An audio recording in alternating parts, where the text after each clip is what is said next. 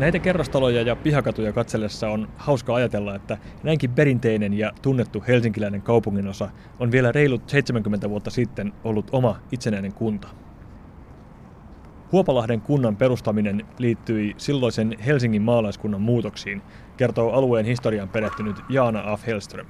Eikä tuossa 1800-luvun lopulla niin maalaiskunta alkaa teollistua.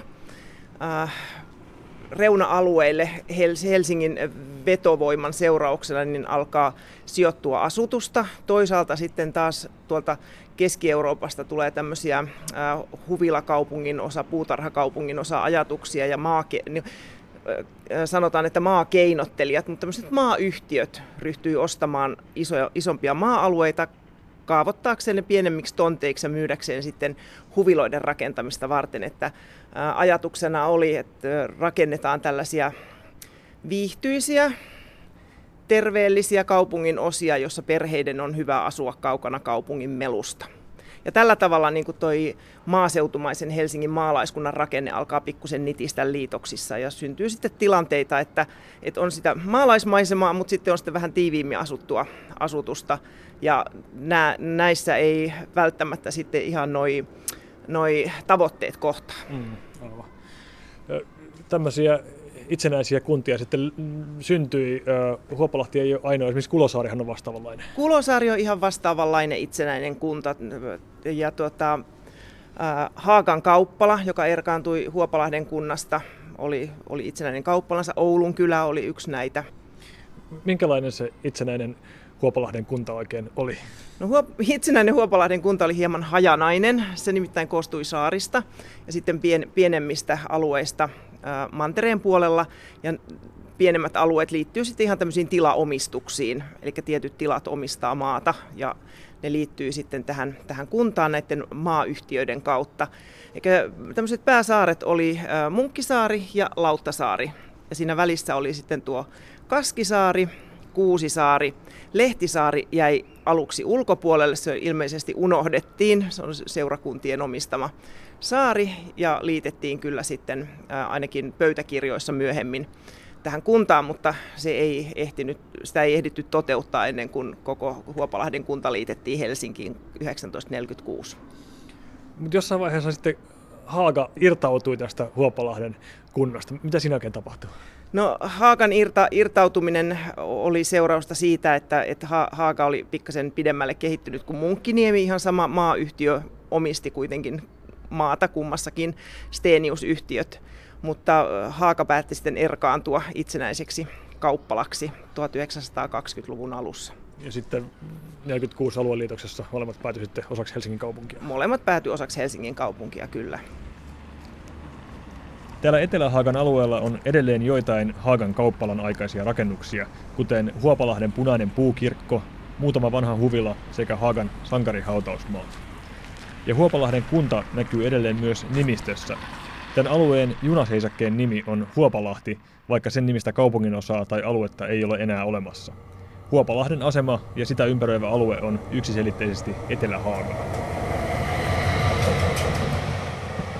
Ihan tässä aseman vieressä on yksi Etelä-Haagan harvoista kahviloista. Neljä vuotta sitten perustettu Cafe Torpet on saanut taistella olemassaolostaan. Petruksen seurakunnan perustama kahvila on tehnyt tappiota ja ollut lakkauttamisuhan alla, mutta nyt sen pelastajaksi on perustettu Cafe Torpet ry, joka aikoo jatkaa kahvilan toimintaa. Ja hyvä niin, muita kahviloita tällä alueella ei juurikaan ole. Mennäänpä sisään, siellä treffiseura näyttääkin jo odottava. Moi. Moi. Onko se Kaisa? Moi Vesa Jatketaan sitten sukellusta Haagan sielunmaisemaan paikallisen kahvilan pöydässä. Me tultiin Etelä-Haagan puolelle ja pöydän toisella puolella istuu Kaisa Haatanen. Sä oot kirjailija ja kirjallisuusalan ihminen. Tota, Onko mä ymmärtänyt oikein, että oot asunut Haagassa koko elämässä? Joo, melkein. Mä oon tehnyt kerran semmoisen testin, että kuinka monta kilometriä olet muuttanut koko elämäsi aikana. Ja mulle tuli 3,7 kilometriä. Et mä oon tehnyt syrjähypyn Niemenmäkeen, jossa mä oikeastaan asuin melkein koko lapsuuteni. Ja sitten yhdessä vaiheessa asuin vähän aikaa Munkkivuoressa, eli en sen kauempana. Nekin on aika henkisesti aika lähellä tosiaan ja fyysisestikin hyvin lähellä Haagaa nämä paikat. Kyllä, sekä että. Just toi, kun sanoit, että henkisesti, niin se pitää paikkansa kyllä, joo.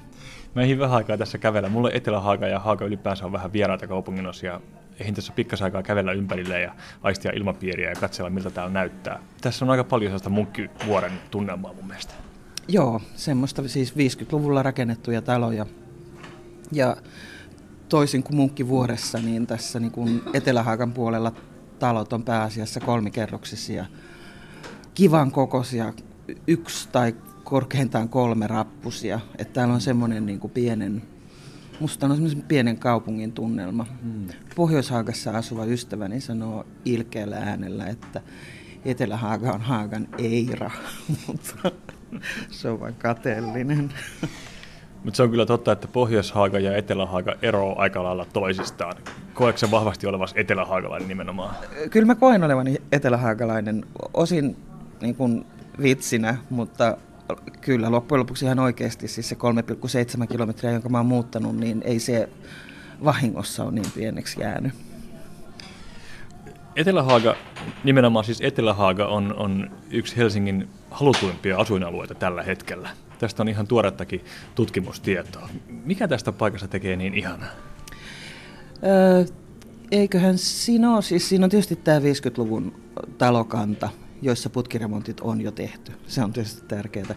Mutta sitten tämä on, on, iso osa Etelähaagaa on kaavoitettu niin näppärästi, että väleihin ei mahdu hirveän paljon taloja enää.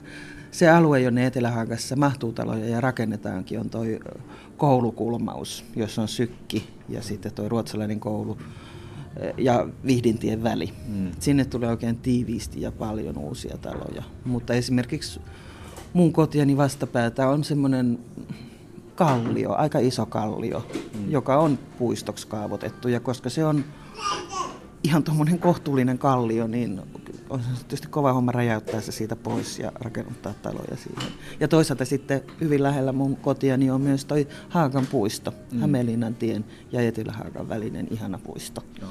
Että kyllä mä mielestäni valitsin hyvin silloin, kun mä tuon 30 vuotta sitten ostin. Sä oot siis kirjailija ja niin kuin mä alussa sanoin, kirjallisuusalan ihminen. Mitä sä ihan tarkalleen ottaen teet? No tarkalleen ottaen juuri tänä päivänä mä suomennan yhtä kirjaa. Mä oon ollut kirja-alalla oikeastaan koko ikäni. Mä oon opiskellut suomea ja mä menin silloin töihin akateemiseen kirjakauppaan ja mä olin siellä sitten loppujen lopuksi 10 vuotta. Ja sitten mä siirryin kustantamoon töihin, jossa mä olin, olin Schiltz-nimisen Suomen ruotsalaisen kustantamon suomenkielisen osaston perustaja.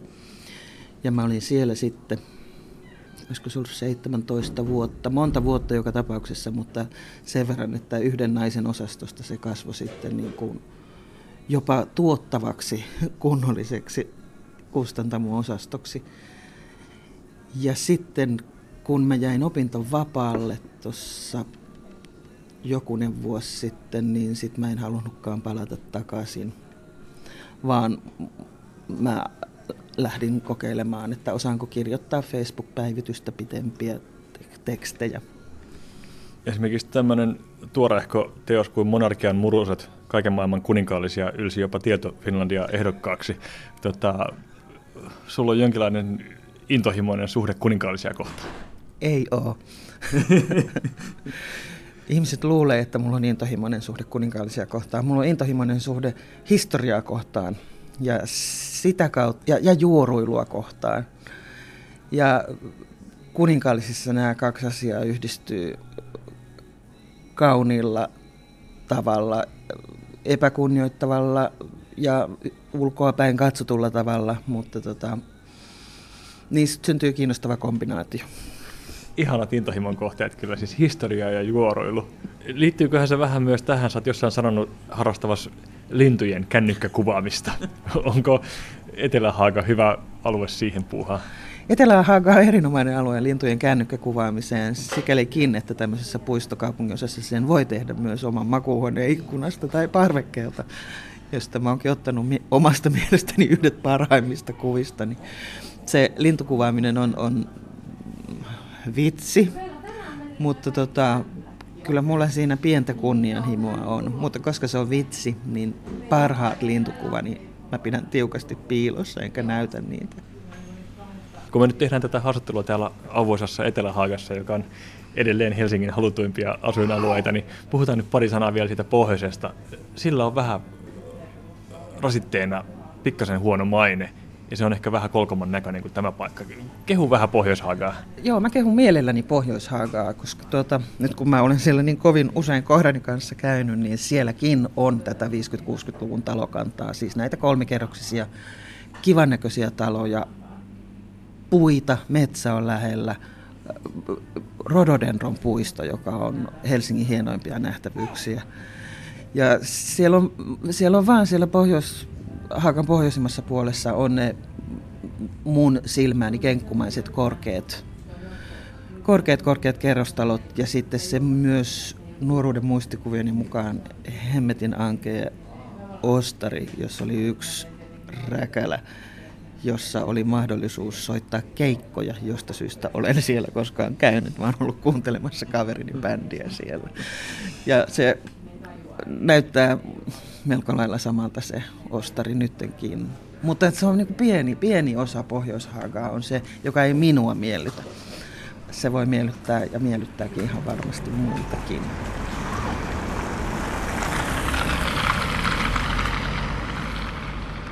Siinä on puheenvuoro, jonka voisi käyttää aika monen muunkin helsinkiläisen kaupunginosan kohdalla. Eihän muutaman ruman rakennuksen ja vähän rähjäisen ostarin pitäisi antaa pilata kokonaisen kaupunginosan mainetta. Pohjois-Haagassa ja Lassilassakin on vaikka kuinka paljon puistoja, puutaloja ja aidosti viihtyisää kaupunkia, jos vaan uskaltaa heittää mielikuvat ja ennakkoluulot roskiin ja kurkistaa alueelle muutenkin kuin läpiä jo matkalla auton ikkunasta.